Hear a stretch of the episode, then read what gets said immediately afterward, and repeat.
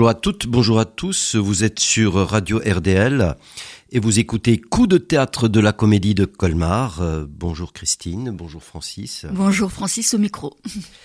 oui, bonjour euh, euh, pour un nouveau coup de théâtre où nous parlons de nos paysages mineurs, un texte écrit et mis en scène par Marc Lenné et qui se jouera eh bien au très bientôt. Oui, au théâtre municipal le mercredi 13 décembre à 20h et le jeudi 14 décembre à 19h. Un spectacle qui dure euh, le temps d'un voyage en train de 1h10 entre Paris et Saint-Quentin oui, dans l'Aisne. C'est une c'est une euh, trajectoire euh, que vous aurez sous les yeux, plusieurs voyages en train de Paris à Saint-Quentin dans un train. Euh, c'est aussi euh, la trajectoire euh, d'une vie, six années, où un homme et une femme se rencontrent, s'aiment, et puis se séparent. On peut dire ça comme ça. Marc Lenné a mis en scène une relation qui se joue dans l'après 68. Ça se joue très exactement entre 69 et 74 ces, ces, six années.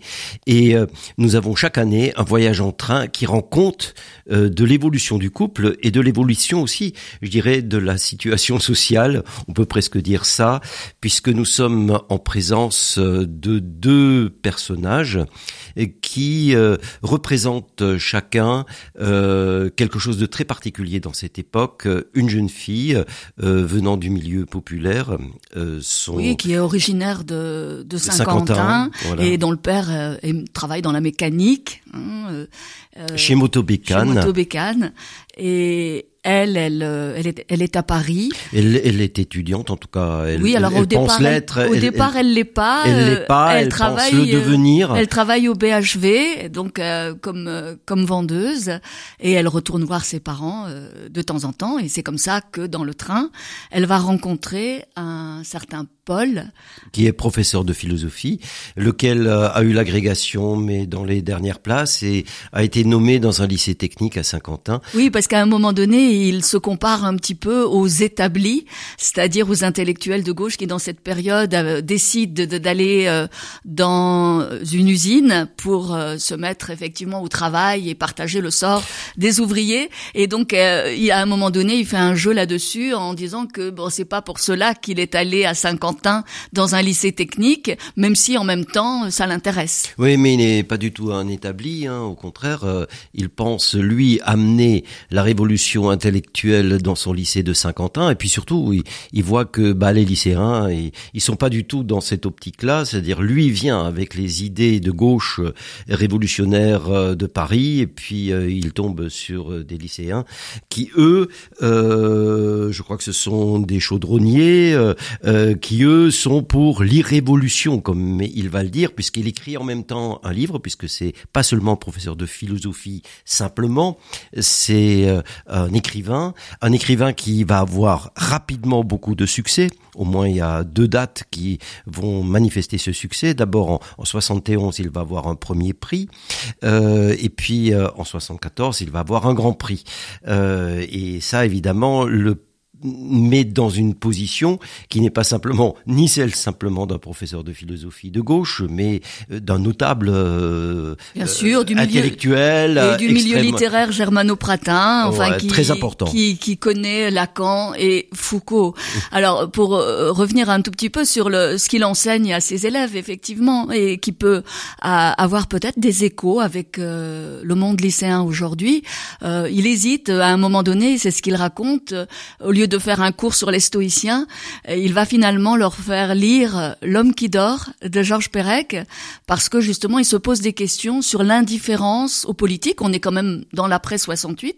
Si un certain nombre d'étudiants et de jeunes gens euh, demeurent engagés, euh, il, il, constate, ce Paul, qu'il y a une sorte d'indifférence des lycéens à la question politique. mais c'est aussi, c'est aussi l'illusion de l'époque, à savoir, il faut que les intellectuels amènent la pensée révolutionnaire au prolo parce que euh, ceux-ci euh, doivent être éduqués par euh, les intellectuels. C'est toute, l'époque qui a manifestement mis en place ce schéma qui aujourd'hui n'existe presque plus. Presque plus, et Marc Lenné le constate aussi.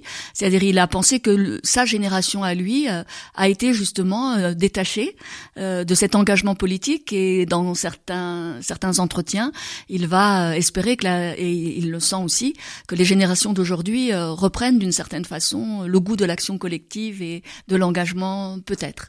Oui, alors bon, juste juste un mot peut-être puisque tu reparles de Marc Lenné. Marc Lenné est d'abord scénographe parce que c'est à partir des arts plastiques que il, a investi le théâtre, mais il est aussi écrivain et puis il est aussi metteur en scène. Et puis il a travaillé avec la musique. On le connaît euh, pour avoir travaillé avec Moriarty et puis euh, Bertrand Belin. Euh, déjà connu pour de très très beaux spectacles qui ont été vus ici ou là. Et s'il raconte cette histoire, c'est que ça le touche tout profondément. Mais on va peut-être y revenir après parce que c'est l'histoire d'amour donc entre Paul et Liliane. Cette histoire qui a un arrière-fond social euh, va capoter.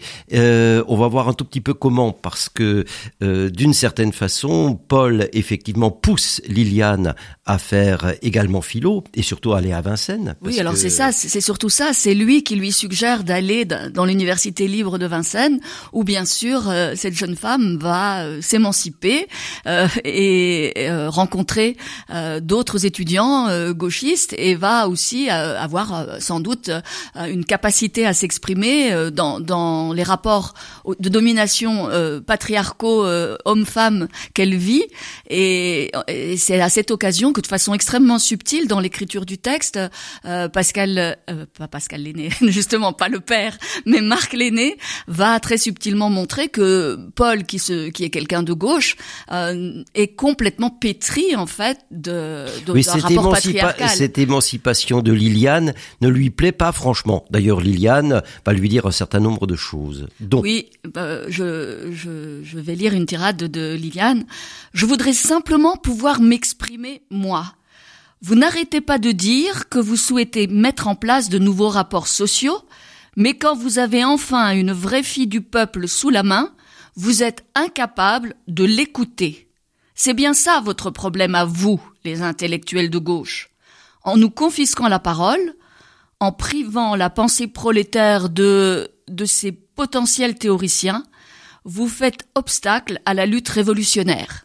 Voilà ce qu'elle lui dit à un moment donné dans la conversation, à un moment donné où il lui reproche de, de, de, de dire des slogans qu'elle aurait mhm. trouvé à l'université. Alors il faut dire quand même que ça commence comme une très belle histoire d'amour puisque euh, ça s'appelle notre paysage mineur parce que la jeune fille regarde euh, entre Paris et Saint-Quentin passer euh, les paysages et ces paysages sont mineurs parce que ce ne sont pas les grands paysages ni des Alpes ni de la Méditerranée. Les beaux paysages ils sont mineurs parce qu'on les voit à peine. Ce sont d'immenses champs de betteraves. Euh, le temps est pluvieux, triste. C'est le paysage de la Picardie et du Nord. Et euh, la jeune fille euh, le regarde, ce paysage, pendant qu'au début, Paul regarde Liliane. Euh, oui, c'est-à-dire le visage de Liliane et le paysage auquel s'attache Paul, qui d'ailleurs est assez dragueur. Enfin, la façon dont il aborde la jeune fille, vous le verrez, est assez assez drôle d'une certaine façon parce que vraiment c'est le macho, fort, courante, fort courante d'ailleurs, le macho caractérisé en fait, même s'il bien sûr comme c'est un littéraire, il sait enrober les choses. Oui, c'est assaisonné de philosophie. Assaisonné de philosophie, assaisonné de oui de, de, de belles images, mais elle, elle est complètement absorbée par ce paysage mineur. Et c'est vrai que le mot mineur est quand même très intéressant parce que ben il y a une sorte de mélancolie aussi qui se détache de, de toute l'histoire. Et d'ailleurs de l'œuvre de Marc Lenné euh, très souvent euh, et qui est très belle. Et bon euh, avec cette idée que d'une certaine façon on est déjà dans la nostalgie même quand ça commence de quelque chose qui oui, ne va pas durer. en 69 en 69 il y a la rencontre amoureuse assez rapidement sexuelle etc et puis en 70 on va voir les parents Alors évidemment, ça, c'est tout autre chose parce que voilà le grand intellectuel qui en 71 en plus va gagner un prix littéraire en France très important. Donc euh, quand il y va chez les parents, bah c'est un peu pour marquer euh, une sorte de domination intellectuelle sur un monde qui n'en peut mais mais qui est quand même fasciné par quelqu'un qui tout à coup a ou le Goncourt ou le Renaudot ou c'est du, du moins c'est du moins ce qu'il croit. C'est ce qu'il croit. Hein. Bien que Liliane lui fasse comprendre que ses parents n'ont jamais lu euh, Et aucun ne liront livre. certainement pas euh, ces œuvres euh, qui viennent d'être primées. Oui, d'ailleurs, euh, elle, elle, elle lui explique, je crois, qu'elle avait offert à sa maman euh, un, un livre euh, de Marguerite Duras, Moderato Cantabile, et qu'elle pense que sa maman ne l'avait pas lu. euh, et en fait, euh, Paul lui répond que quand même, elle l'a gardé en signe euh, quand même de quelque chose d'important pour sa fille. Ouais, toujours Mais- éduquer le peuple. Voilà, toujours cette perspective d'éduquer le peuple. Et en fait, ce qui est très drôle, c'est que euh, Paul appréhende surtout euh, de faire l'amour au-dessus de la chambre à coucher Ouais. parentale. Et donc, il y a effectivement, on se demande effectivement pourquoi il ressent la nécessité d'aller voir les parents, mais on perçoit que c'est parce que justement ce rapport de classe le met en valeur. Il propose même de prêter de l'argent au père pour qu'il achète. Oui, ce qui, ce qui gêne, un ce qui gêne plutôt Liliane, qui elle s'émancipe de son côté, mais voit bien que euh, le fait de prêter de l'argent ou le fait de venir avec ses livres et ses diplômes euh, n'est pas du tout une marque, euh, je dirais, d'égalité, mais au contraire de condescendance. Et cette condescendance, elle la sent de plus en plus. Et puis, euh, elle décide à un moment donné euh, d'arrêter ses études et euh, de s'occuper d'une revue féministe. Alors c'est vrai que l'époque a été le début d'un féminisme, mais qui est assez vite retombé, nous le savons, puisqu'il a, aura fallu entendre euh, finalement assez longtemps, presque 50 ans, pour que les choses reviennent autrement sur le terrain, en tout cas en France. Et puis là, Paul n'est plus du tout d'accord. Oui, alors il se moque. et ça se termine par une giflée. Et Oui. c'est au fond le début de la rupture, parce que parce que derrière, finalement, cet être intellectuel euh, euh, si formidable euh, qui vient éduquer le peuple, il y a la violence du phallocrate. Oui, et le mot phallocrate est important parce que c'est vrai que actuellement on entend beaucoup parler du patriarcat. Le, mot phallocrate en lui-même est moins souvent utilisé, je trouve, ces derniers temps. Et là, vraiment, c'est exactement ça. Et c'est vrai aussi qu'il se moque, par exemple, parce que la, la nouvelle revue féministe, c'est la NRF. Alors bien sûr que les femmes osent utiliser, alors il y a une forme d'ironie bien sûr, mais que les femmes osent utiliser euh, le titre prestigieux d'une revue justement tenue par des intellectuels masculins. Hein, y Oui, a- parce que l'époque, l'é- l'époque était quand même euh, vraiment si fortement impliquée dans la valorisation euh, de la littérature, de la philosophie, des sciences sociales, euh, et tout cela, il est vrai, était destiné lointainement au peuple, mais était d'abord une, sorte de, survalorisation d'un monde masculin, intellectuel, étudiant, et, ça, ça se, ça se voit formidablement dans la manière dont Marc Lenné tisse cette relation entre, entre Paul et Liliane, qui conduit euh, au moment où Paul alors accède à la consécration presque ultime, puisqu'il reçoit en tout cas dans euh, le, le- le- texte de, de Marc Lenné, il, il, il va recevoir un grand prix, euh, le Renaudot, euh, et, et- et ce grand prix va lui amener énormément d'argent, et cet argent, il va en donner au père pour qu'il puisse monter un garage, et ça va pas aller du tout, tout ça, parce que Oui, parce que- Liliane, euh, il voit vraiment le signe de cette, de cette condescendance. Oui, elle se sent de plus en plus mal à l'aise euh, devant cette espèce de générosité d'un homme de gauche qui ne perçoit pas euh, euh, le fait que c'est une emprise, que cette générosité co- constitue une, une emprise.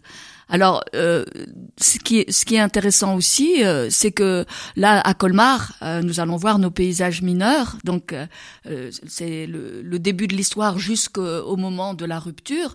Mais Marc Lenné a écrit une, euh, un deuxième volet, une suite, qui s'appelle En finir avec leur histoire, euh, qui raconte euh, 16 ans après, je crois, euh, les retrouvailles plus ou moins par Puis il y a, il y euh, a, ils se sont séparés, puis il y a eu quand même un fils. il y a quand même eu un fils qui s'appelle D'ailleurs, on Martin. se demande à un moment donné euh, s'il y a avortement ou pas avortement. Oui, euh, dans, dans, dans nos paysages mineurs, on ne sait pas euh, si l'enfant euh, va être conservé ou pas, s'il va, s'il va pouvoir naître ou pas. En fait, effectivement, il existe. Il s'appelle Martin dans En finir avec leur histoire. Et euh, vous pourrez euh, éventuellement voir la suite euh, le jeudi 15 février à 19h à la filature, puisque En finir avec leur histoire est aussi programmé, enfin les deux, le diptyque est aussi programmé à la filature. Donc si vous aimez nos paysages mineurs, vous pourrez voir la suite, Qui, est, qui, est, fort différente.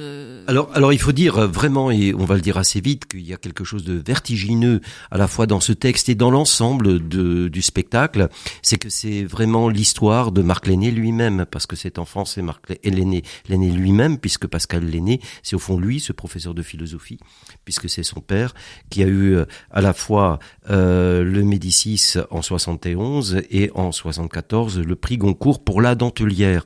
Et la dentelière, c'est cette histoire-là. Donc euh, c'est l'histoire des parents, mais c'est aussi l'histoire du livre écrit par le père, livre qui a été transformé en, par Goretta en film, fameux film La Dentelière, qui a lancé littéralement Isabelle Huppert et que nous avons tous vu, en tout cas pour ma génération, puisque je suis moi-même de cette génération-là, et euh, c'est en ce sens-là le fils qui fait euh, au fond euh, une présentation, un spectacle à moitié cinématographique et théâtral euh, sur euh, l'histoire de ses parents et sur le récit de son père qui a conduit à finalement une situation paternelle très particulière puisque oui dans, dans toute son œuvre Marc Lenné euh, semble marqué par euh, les, ruptures entre les, les, parents euh, qui laissent les enfants dans une forme de désarroi. On peut penser à la chambre désaccordée que nous avons vue à Colmar, dans lequel un petit garçon qui, qui joue au piano pense que s'il gagne un concours de piano, ses parents vont se rabibocher et que au prix de sa réussite personnelle, il va pouvoir réconcilier ses parents. Un très joli texte pour, pour, le jeune public, mais qui touche tout le monde. C'est sa manière à lui euh, de renouer le fil avec ses parents, fil qui euh, a été rompu d'une certaine façon pour lui, et le renoue avec un spectacle et aussi avec la musique, que ce soit le piano pour la chambre désaccordée, et là, la musique est très importante, et c'est peut-être bien pour un, un instant d'écouter Vincent Segal dans... Euh, alors dans Orient Express avec euh, Perani, Émile Parisien. Donc c'est du jazz. Euh, Vincent Segal étant euh, un touche-à-tout absolument extraordinaire. lui est violoncelliste et nous le retrouverons dans le spectacle.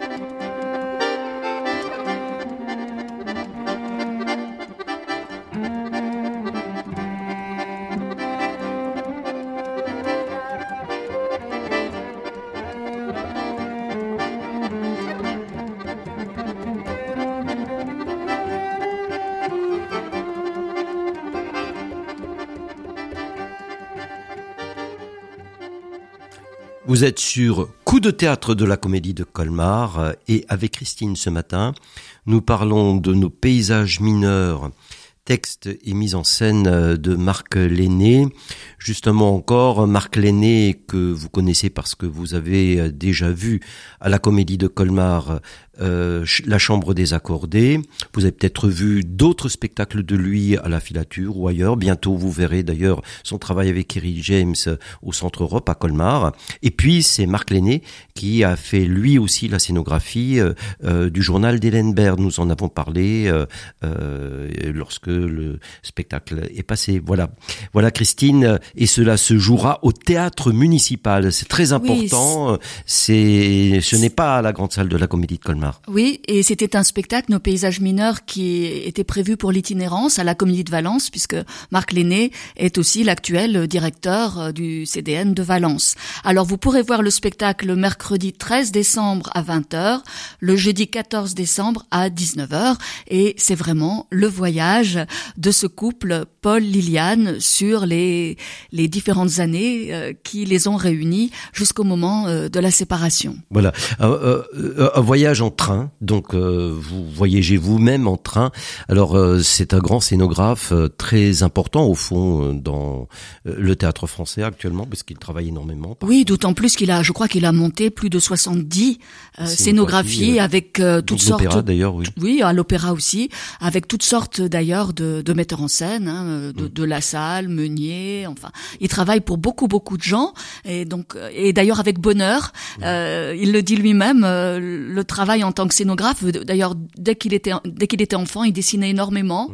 et donc il a il a fait les arts déco à Paris et il a été bien sûr formé par Peduzzi, hein, le mmh, scénographe de de, de, de, Patrice Chéreau, euh, qui, qui qui était à, l'époque euh, le directeur euh, des arts déco et donc il a été aussi très impressionné euh, la première fois qu'il a vu un spectacle de Chéreau, c'était sa révélation théâtrale d'ailleurs, puisqu'il a vu dans les champs de coton et c'était ça a été pour lui vraiment un choc. Alors, alors euh, pour euh, pour nos paysages mineurs, euh, nous avons un dispositif très intéressant parce que ce sont trois caméras qui filment en direct un wagon de train euh, et en même temps, on a un petit train qui circule et qui indique euh, justement ce voyage de manière permanente. Oui, alors... Et tout cela, tout cela au présent au fond. C'est-à-dire, euh, ce sont des voyages entre Paris et Saint-Quentin qui sont à chaque fois filmés et qui racontent cette histoire pendant les six années de 69 à 74.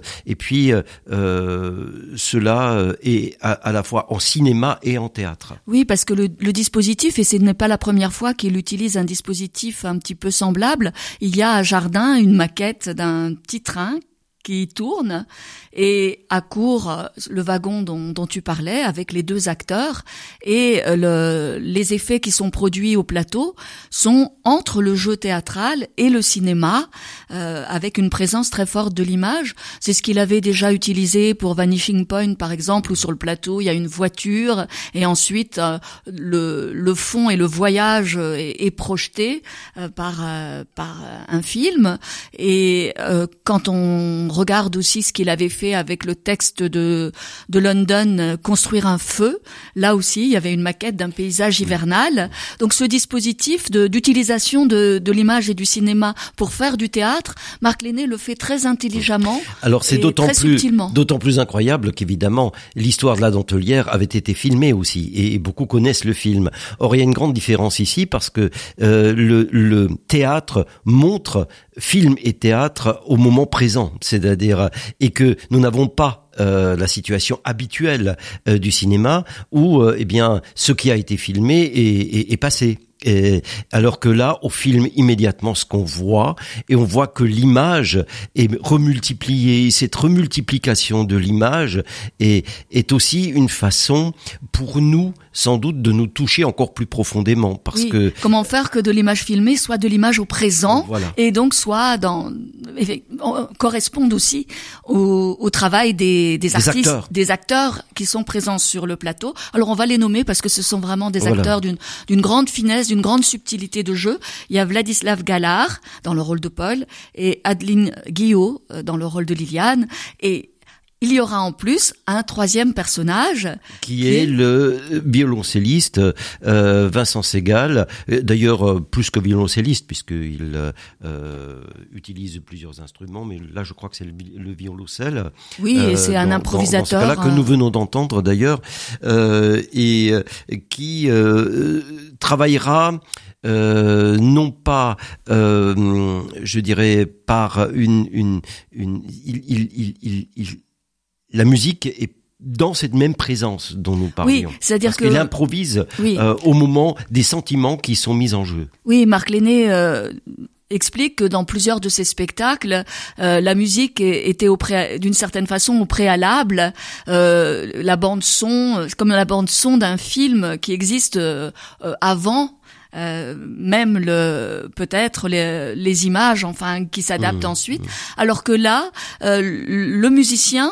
est prépondérant et ce qui se passe dans l'image et dans le jeu réagit aussi à ce que le musicien propose. Donc toujours pour créer cet effet de présence euh, très forte, euh, qui n'est pas seulement donc lié au jeu des acteurs, pas seulement lié aux images, mais lié à, la présence de la musique. C'est un travail incroyable sur ce qu'on appelle traditionnellement la mimésis, parce que la mimésis est généralement euh, un mime, c'est-à-dire une copie. Or, ici, vous avez des copies de copies, puisqu'il y a le père qui a écrit un livre, euh, qui est devenu un film, et cela est recopié par le fils qui monte un spectacle. Dans lequel il réinvente le processus de création de son père. Où il réinvente le processus de création de son père. Donc on a des copies de copies, et ces copies de copies pourraient simplement être une histoire racontée dans le passé. C'est-à-dire, c'est dans le passé que ça a eu lieu. Or, ce passé est le présent même de Marc Lenné, c'est-à-dire lui lui, le fils, qui euh, est pris dans cette histoire, celle de la rupture de ses parents,